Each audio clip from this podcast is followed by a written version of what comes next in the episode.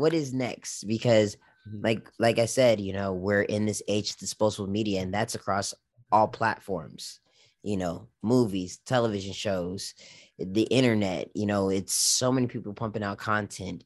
You know, you're trying to find that thing that's gonna one cut through, that's gonna last, and have you can you know building up a you know that kinetic energy and that fan base that's like yo like I love this. You know, you want to create legacy following podcast is an American Influencer Council production. Welcome to Creators with Influence, a podcast on the intersection between the creator economy and digital culture, where entrepreneurs come to share empowered stories. Kiana Smith Bruneto is a creator advocate, champion of lifelong learning, and movement maker. Karsten Tanis, known as Skinny Was Here, is a solopreneur, internationally recognized multimedia creator, and a promoter of creative inclusivity. Together, they, are, your hosts. What's going on, Kiana? Welcome back to another episode of Creators with Influence. How are you today? I'm doing great, Carson. It's nice to see you. It is so good to see you as well. And this time we are on episode number six, and we are recording remotely this time.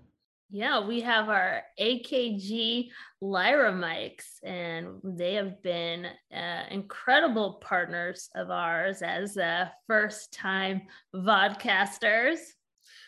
I definitely agree. The learning curve for podcasting has not been easy, but AKG has helped us to flatten that curve a little bit. So, we have another amazing guest for episode number six that is going to be sharing their journey through this creative space. Can you tell us a little bit more about who we have today? We have Wesley Wasgood Armstrong, who's really a veteran of the career creator space.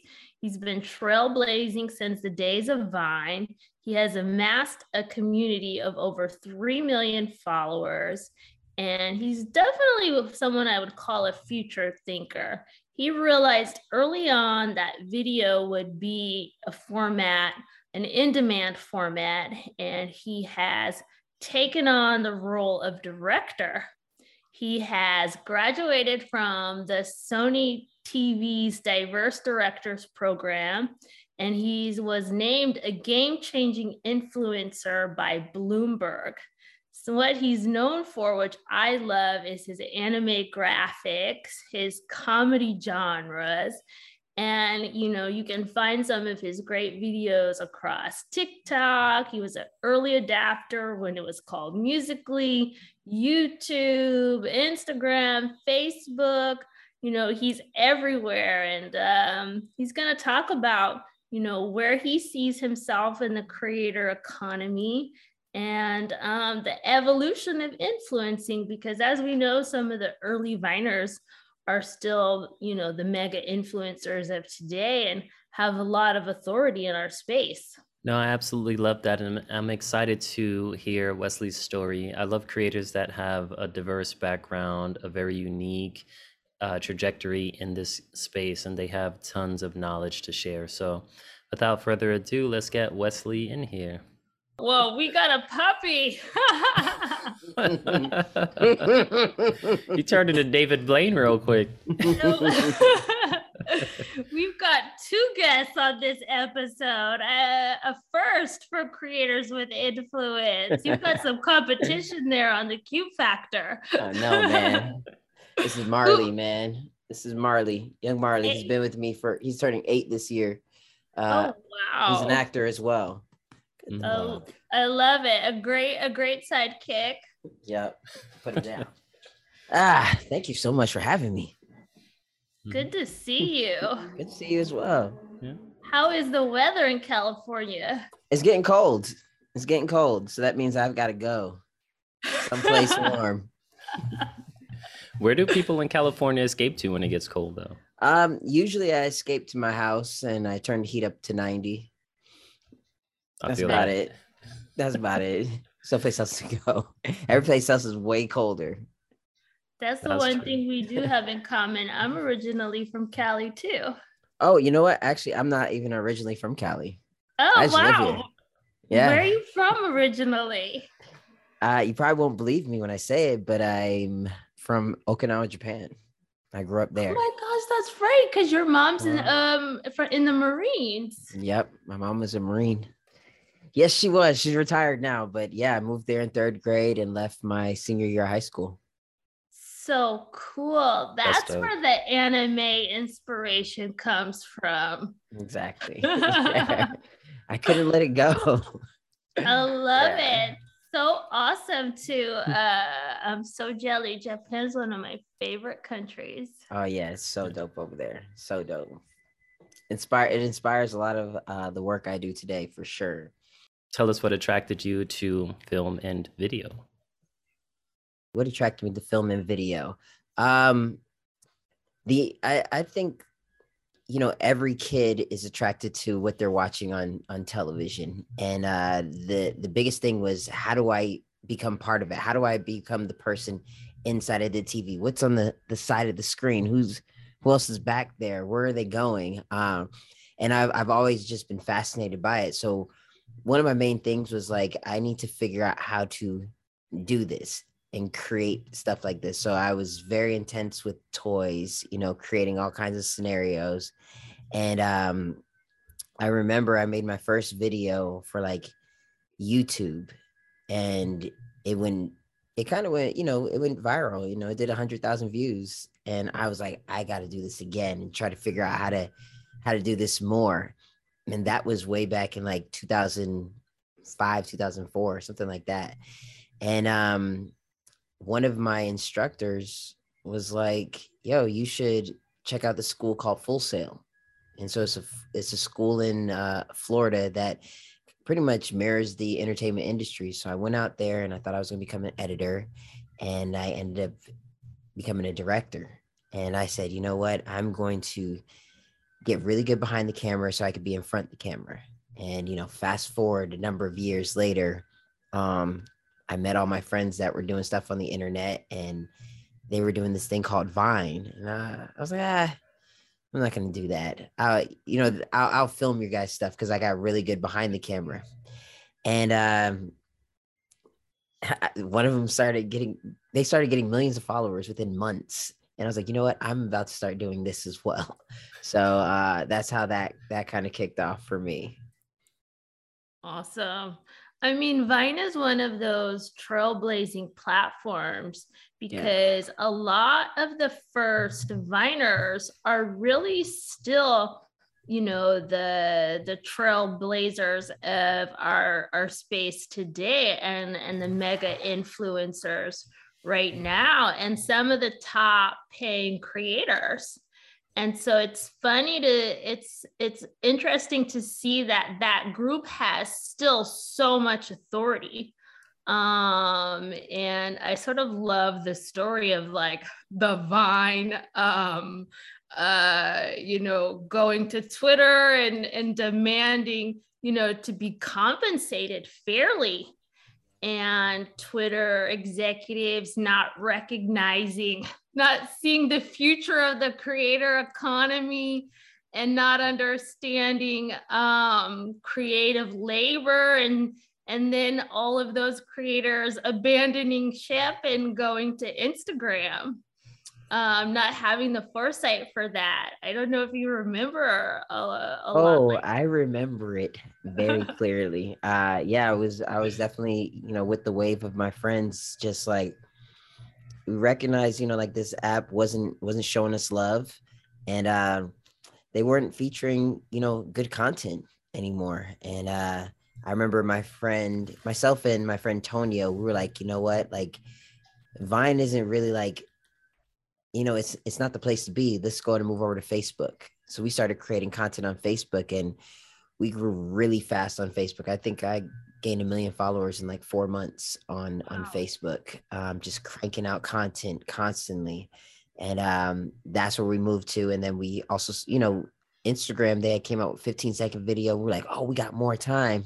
Then they came out with million videos. We got even more time. So just really figuring out the format over there. And even even at the time, uh, we were simultaneously doing it's now called TikTok, but it was called Musically back in the day. So like everything was going up super fast. So I gained half a million followers so quick creating content on on Musically, and they kind of they kind of did the same thing as Vine. So I I kind of pulled back from that, stuck with Facebook and Instagram, um, ended up becoming uh, one of the having one of the biggest shows on Facebook Watch when Facebook Watch first dropped.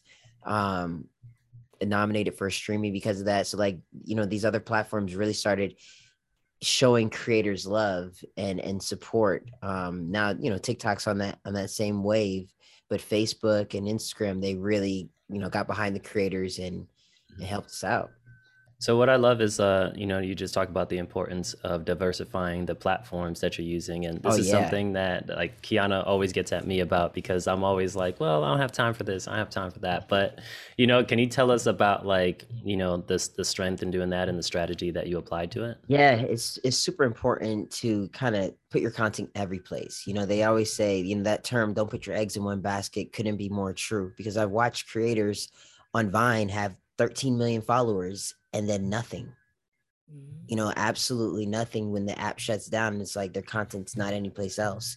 Nobody can find them, and then you know they're stuck starting from scratch. And I've seen creators, you know, get their pages deleted or lost, start from scratch, and gain right back to a million followers and that's not easy you know you have to have a certain uh type of grit within you to like yo i'm going hard. You know I, I worked hard for this. I need to go ahead and gain it back and reach out to people. So um you know it's so important to put your content every place. And i you know i i would do that but i'm kind of locked into certain contracts. So my youtube page is probably my weakest page out of all my pages you know like when i get into these contracts with facebook and instagram like my content can't go there you know? So Mhm. it's just it has to sit on these two platforms.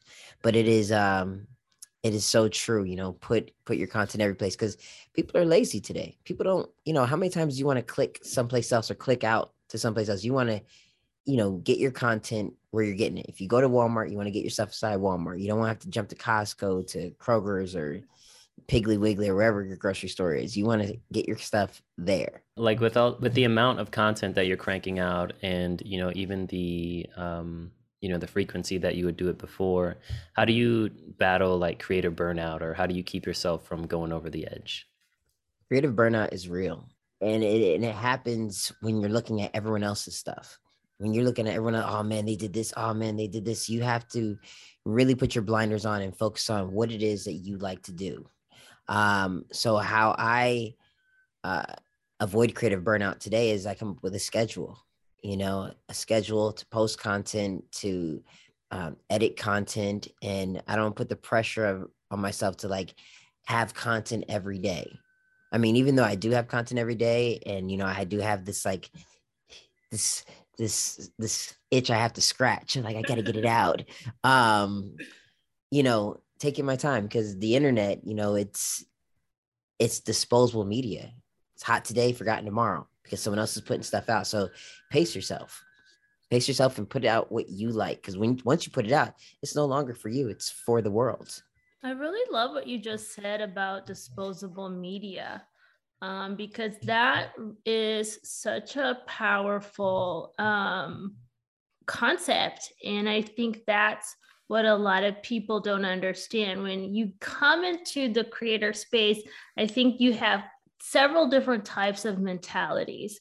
You know, it's the instant influencer where I'm going to get, you know, get paid overnight or you know i'm going to put in the work and that i see you know i really believe in what i'm doing. I'm i i, I just want to build a community. I'm passionate about something. I have a story to tell.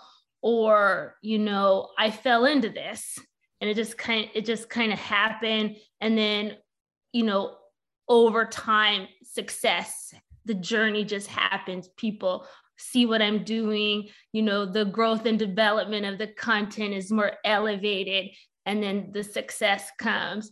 But it's it's interesting like the kind of types of people that fall into it and you know people get upset like oh i'm doing all this content i'm not making money it just takes a lot of time um and it takes a lot of content um Yeah. and a lot of dedication and we try to really educate on that so that people understand like there's a business, there's a lot of people doing it. It's really competitive. Yeah, big time. Really competitive. That's why you have to run your race is so important to run your race. Not anybody else's, you know, do what makes you happy. And you know be authentic to yourself. Uh, and authenticity is the other key thing to this whole thing. Like not don't fake who you are for other people because people can read right through it. You know like uh me and one of my friends another creator last night we were having a conversation about you know just simple vlogs and uh, what's up guys? Make sure you smash that like button. Like that whole gimmick it's not real you know? And i was like when did we why did we do that? Why why were we doing that? Because it was it was the trend but honestly like when you're presenting something um uh just be yourself. So like even when i go into meetings i don't dress up in the suit and tie you know there is a dress to impress but also there is a we're talking it's human to human interaction. And at the end of the day when i'm talking with someone that i'm creating with no matter what they've done in the past eh, you know what their position is in the industry executive or not I want to make sure, like, yo, when I was a kid, because we're playing in this world of imagination, would I play with you? That's what I want to know. Like, would I play with you? So I talk to them how I would talk to anybody. Like, yo, I think this is dope because boom, boom, boom. And then we could do this and we do that, you know, like having that type of conversation and you kind of revert back to that that innocent childhood like nature where we're really that's where we were. Cause at some point people build this wall up and they're just they're not themselves anymore. They are this like we have to do it this way, and I just I can't connect with that. So I need to know like, yo, if we was on the playground, will we be kicking it and you know making something dope? Castles, you know what I'm saying? yes, like you know what I'm saying? Like so. Totally. It's that's- like would that's Carson be on the swing with me? Would you push me? Like yeah. that's big. Yeah, No, like I, lo- I love that honestly because uh, even for me personally, I resonate with people who are authentically themselves in every Yeah. situation, and I think that also is uh, a sense of freedom, right? Like there's so many people that are caught up in whatever social constructs or what they they think people expect from them, but Mm-hmm. when they show up as themselves and you know it's true and, and authentic to them, it, it resonates. You know, it, it brings life into the room. So I love yeah, that. big time, big That's time. a perfect question. Segue into, you know, with augmented reality and virtual reality. And, you know, by the time this airs, Facebook will have had their um, their connected reality conference and Mark Zuckerberg will have presented, you know, his vision for the metaverse, which the information just dropped an article today that the projected revenue for the metaverse will be $82 billion. Wow. Um, Crazy. Which is just Insane. not insane. It's not insane. I mean, it's like so exciting. Um, like I definitely want to be in this this land of imagination. That's what it is. Um, oh yeah, it's a big land of make believe. What kind of technology is exciting? I see you in the metaverse. You'll be the first creator in there. You know, I'm I'm a big fan of uh the movie Ready Player One by Steven Spielberg. I, I'm always in the Oasis. You know, I don't know if you guys have played with the Oculus at all. I believe that's partnered with Facebook, and um, yeah. that that is so cool because I'll get on online with my friends Cleo Thomas and and King Bach and all them, and we can see ourselves. It's not it doesn't exactly look like ourselves, but it's a full body character that can fly around. We're flying around inside here and throwing frisbees together. It's it's crazy, and you know having this this whole situation on your head, you need a full padded room because when you're like throwing frisbees, I'm like punching walls. I'm punching walls. I'm walking into my fridge. I'm like, damn it, I need I need a padded room to do this in. Um, but it is so insane and it's so surreal. Like, wow, this is we're really having a conversation inside over the internet where we can see each other and we can move around. I, I promise you, this is the most insane thing, one of the most insane things I've ever experienced. You know, just using my arms, sitting or standing, flying around, shooting guns, throwing frisbees, and communicating with my friends like in an open world. So yeah, it's gonna be crazy. Now, the only thing about that is you get nauseous within 30 minutes. I, I got I get super nauseous, so I haven't been in my Oculus in in a hot little minute. So I'm like, okay, I'm sick now, and I love playing video games. Oculus headset and Oculus headset, and oh, we gotta I- get online. Yeah, we do. Like I have a concert experience that the first time I did it, I thought like, whoa, I'm definitely at like a house party because Yeah. this is no joke. Um, I also have a helicopter experience, and I thought like I really was in a helicopter. Have you ever skydived? I have. That's um, crazy. Yeah, it's crazy. I was on my bed like, yo, yeah. I Mm. mean, this is going to just change the game. And I think we're all sort of, when you're a creative, you're sort of like, what's next? Oh, they- always. You're never satisfied as a creator. Never. And I, I tell that to a lot of a lot of creators, you know, like the thing that keeps us going is we're never satisfied. Um, I spoke in my college a few weeks ago and they were asking me, you know, like, you know, I was talking to the students, they're like, yo, Wes, what have you done? And um, you know, I just kind of talked to them. I was like, yo, you know, I did this and you know, I, you know, I did this. This was a really cool experience. And uh, the instructor the host was like, wait, wait, wait, wait, wait. No, no, you need to really tell these students what you've done in this industry. And I was just like, I mean, you know, I don't, I'm not trying to brag, you know, like the stuff that I've done is great and cool. Um, and I got pulled over to the side by my my old manager after, and he was like, "Yo, it was great that you, you know, they perked up when you actually told them what you did." And, And the since we're here, can you actually tell us some of those things? um yeah Thank you, Uh, um okay uh I mean it's it's a lot of stuff it's a lot We of stuff Listen, it. man, This I'm is a, the I'm, I'm a, yeah. it. Let me tell you, like Kiana told me, man. She said you got to talk your shit, man, because not nobody's gonna talk it for you. So yeah tell us, you know. facts um okay so um i did bob's first album cover did 500,000 uh sales i got i think i got a gold plaque i did Flo Rida's album cover done music videos for t-pain um i've done magazine covers for pitbull i've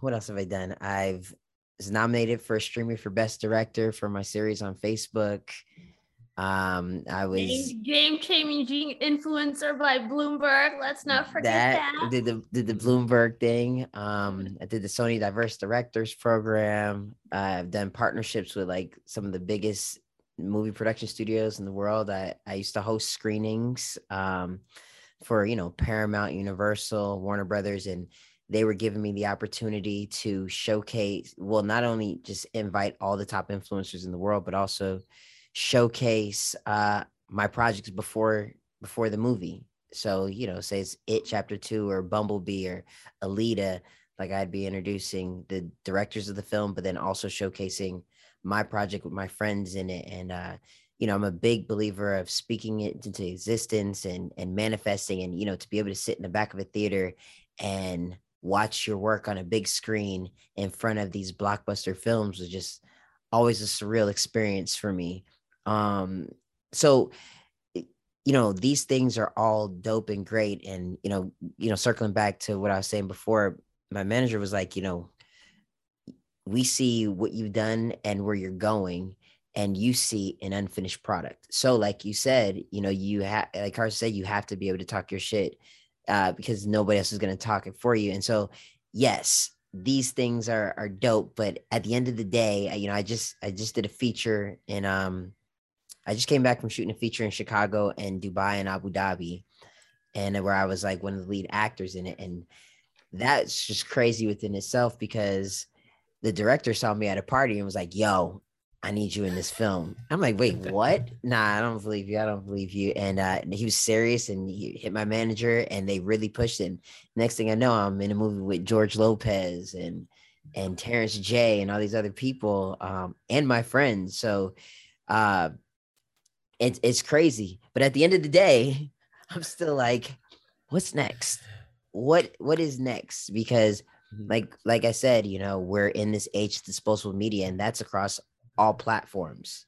you know, movies, television shows, the internet, you know, it's so many people pumping out content. You know, you're trying to find that thing that's gonna one cut through, that's gonna last, and have you can you know building up a you know that kinetic energy and that fan base that's like yo like i love this you know you want to create legacy and uh you know while you're trying to create it you know you just have to keep shooting stuff out let me just keep mm-hmm. cranking stuff out because you don't know what's gonna hit what's gonna stick because it's hot today forgotten mm-hmm. tomorrow you know yeah so piggybacking off that because um I know like the the term disposable media it sounds like more menacing than it is, but also what I wanted to ask was how do you now navigate as a creator in terms of like ownership of like your materials, your likeness, and just even leveraging, um, you know, the partnerships that you've had in the past or your notoriety in order to negotiate some of these terms? Like, what are some ad- what's some advice that you have for you know up and coming creatives that are pumping out content? Um, surround yourself with people that have your back. I have a, a super dope manager. I've been with him for the past five, six years and a super dope lawyer. Um, and they have my back. You know, they make sure I'm not being taken advantage of. They make sure the contracts are are clean. Um, they they really support me. And I don't even have to go into rooms. You know, my manager, he'll go into the room and he will talk for me. You know, he'll he'll spit, he'll spit everything and just like, yo, like this is why you need to work with Wes, you know, because at the end of the day, when I work with anybody, I know that either they're working for someone or they have, you know, it's like, yo, we need something to represent to to bring to someone else. So I have their back. You know, I have their best interest in terms of like giving them the content that they can use to, you know, cross that finish line, do that slam dunk, do a touchdown dance. Um, mm-hmm. so that that's super important for me. Um, to do. Yeah, the team is everything. Mm-hmm. Um, you've got to have people who, you know, have your well being and want to see you grow and also will push you as a mm-hmm. professional. That's also super important so that, you know, we all get into a plateau. I think that everyone has different drivers and motivations, you know, figuring out what makes you what wakes you up in the morning what gets you excited because creating content is you know it's a lot yeah yeah it's always yeah. i love like being on set that it's like oh post. Yeah. Yeah. I mean you they they say you're going to edit all your projects three times. When you write it when you shoot it and when you're editing it.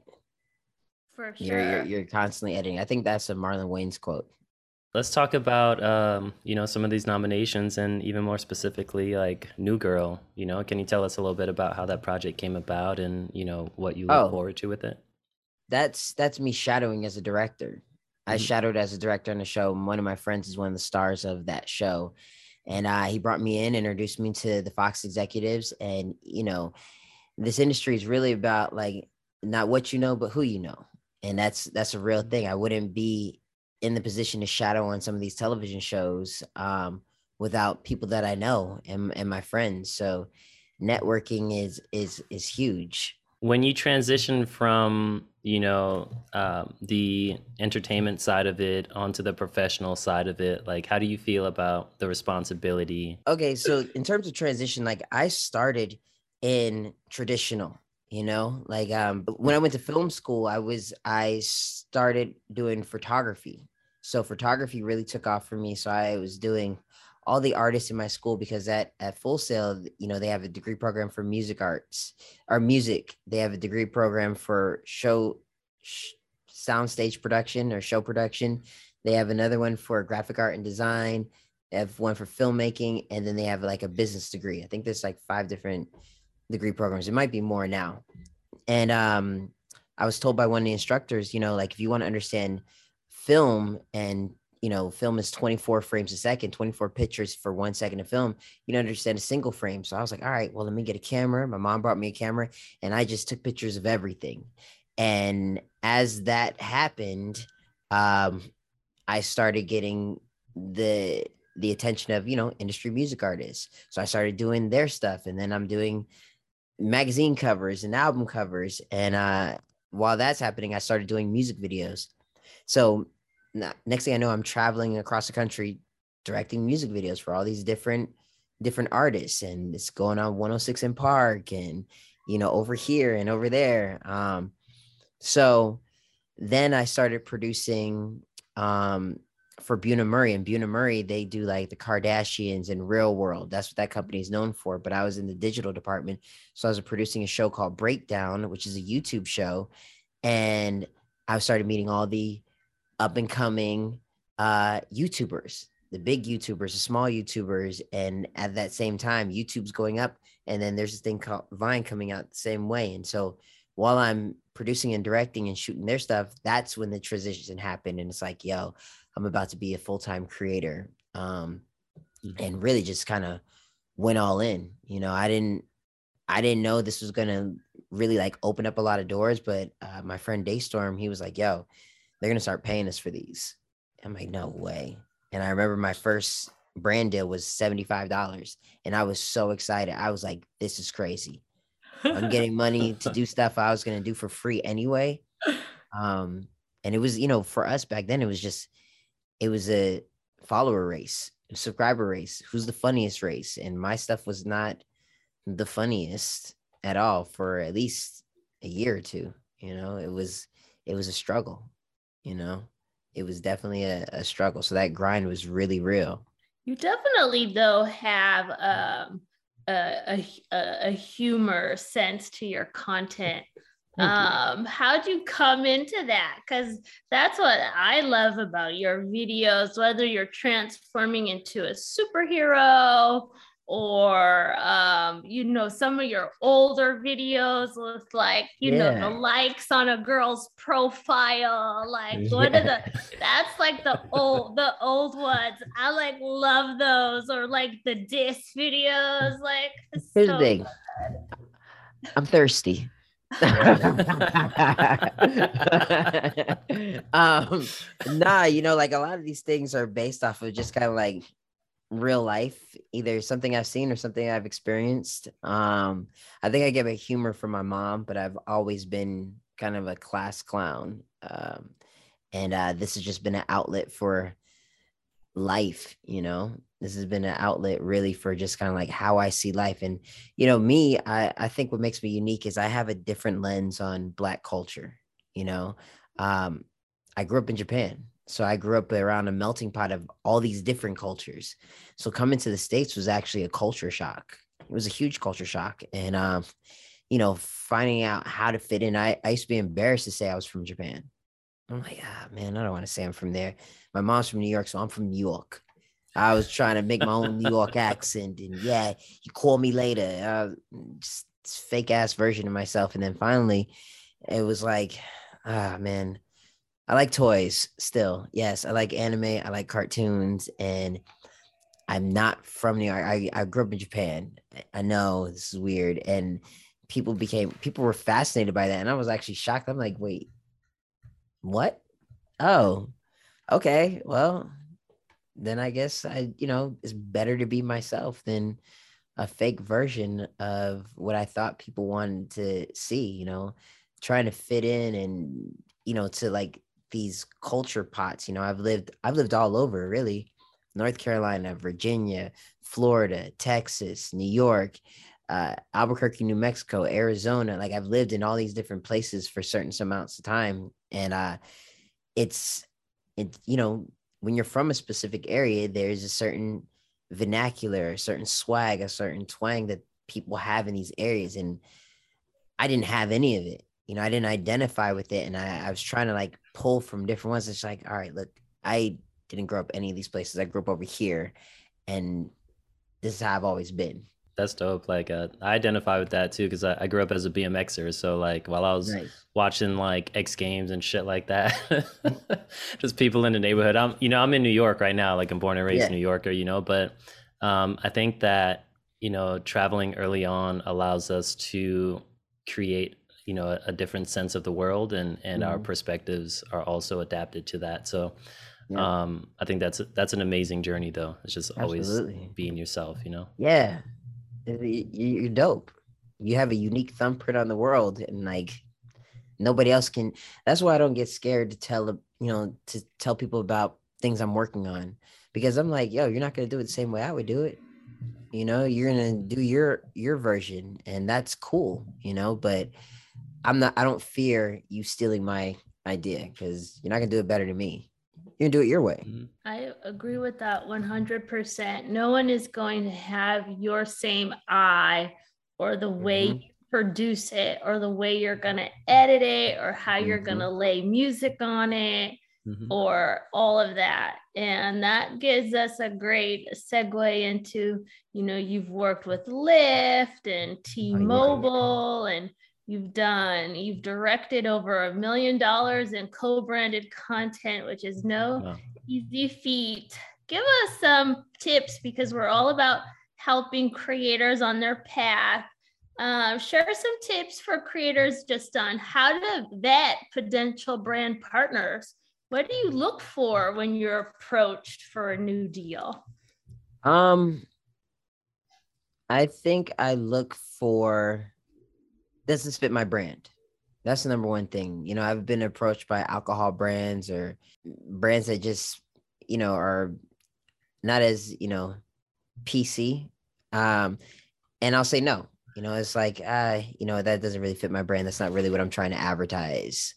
Um, and then uh, you know, one of the pieces of advice that I I got from back in the day was uh when a brand approaches you to post on your platforms, um, you need to find out what the budget is, what the rate is. So whoever says the number first loses. So say for instance, a brand's like, "Hey Wes, we want to work with you, and we want you know to do a social posting of this movie on this platform, this platform, and then three stories.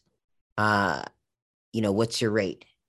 Usually, the influencer's first, you know, or anybody's first instincts to do is say, um, all right, well, I want to charge this for this much. I don't know how much to charge for this. And you stress yourself out so much by doing all of that when they already have a budget. They already have a budget. They're just asking what your rate is. So you you run the potential of undercutting yourself big time.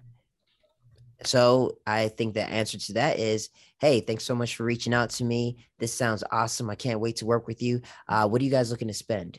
Throw it back to them because whoever says it first loses. So they're they could say, hey, we have 20K. All right, damn, you know what? That's 20K I wasn't thinking about. Okay. Um, do I want to push it or do I want to say, all right, let's do it? All right, we're in a spot to negotiate because if they have 20, that means they may have 50. Okay, so let me say, hey, for this amount of posts and this right here, da da da da, I think it's gonna be about 35K. Ah, you know what? That that that's a little out our budget range. What if we take this, this, and this off and we could do 30K? Hey, you know what? Let's do it. Let's do mm-hmm. it. You know, like you have to be able to understand, you know, negotiation and they have money to spend. But if you would have said, you know what, for this, we could do 10K. Great, let's do it. And you're just out 25K right there. Mm-hmm. You know? So it's very important, uh, I think, to find out um, who who says the number first you know, and I would always leave that in the brand's court because most likely, you know, there's some, this is a third party company reaching out to you from another company saying they have a budget of $3 million and we want to work with 20 influencers.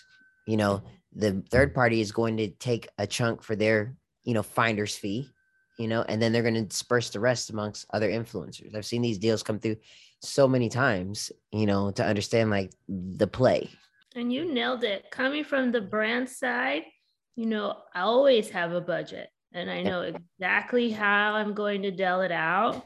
And um, and and creators have to realize that most Fortune 500 companies have a fiscal year budget. And when they're working on campaigns, they absolutely know what they're going to spend. And so you have to be market smart. yeah. So you yeah. gave a lot of great wisdom there. Yeah. I have a actually I have a follow up question to piggyback on that, mm-hmm. piggybacking on things. Do you have any, any advice or any uh, any investment advice for creators who have been in the game for a while? Like, what's something that they can take some of that money that they've made and invest in, or oh Um, yeah, I'm I've been in my investor bag, you know, and I'm not a financial advisor. Um, but uh I've been in my investor bag a lot lately, and you know, I think there's a few different verticals to invest in. You know, obviously stocks, cryptocurrency, um, you know, and th- this comes with your own type of research right here, um, real estate, and then uh, one of the number one things is reinvest into yourself, invest in equipment, invest in, you know, what I think what makes me good at what I do or why people will say, yo, your work looks really good. It's because I invest in the best people. You know, I always surround myself with people that love what they do. So if it's a cinematographer, I make sure he loves what he does. Hey, here you go. You know, I'm going to take this money and put it into you.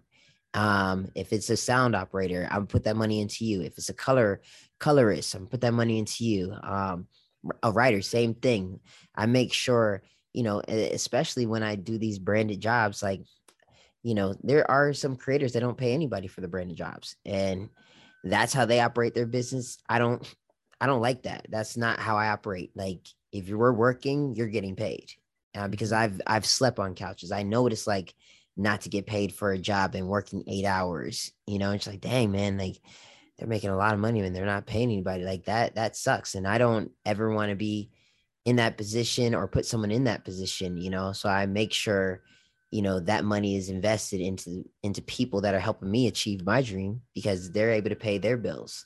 And that's the beauty of the creator economy is that influencers can empower other influencers and hire other creators and and that's and that's so awesome to see when it's done in practice and i love that you just said that um, because you know how i was able to elevate my own production was hiring other creators that you know we sort of grew up together yep yeah i think Issa Rae said it best don't network up network across Exactly.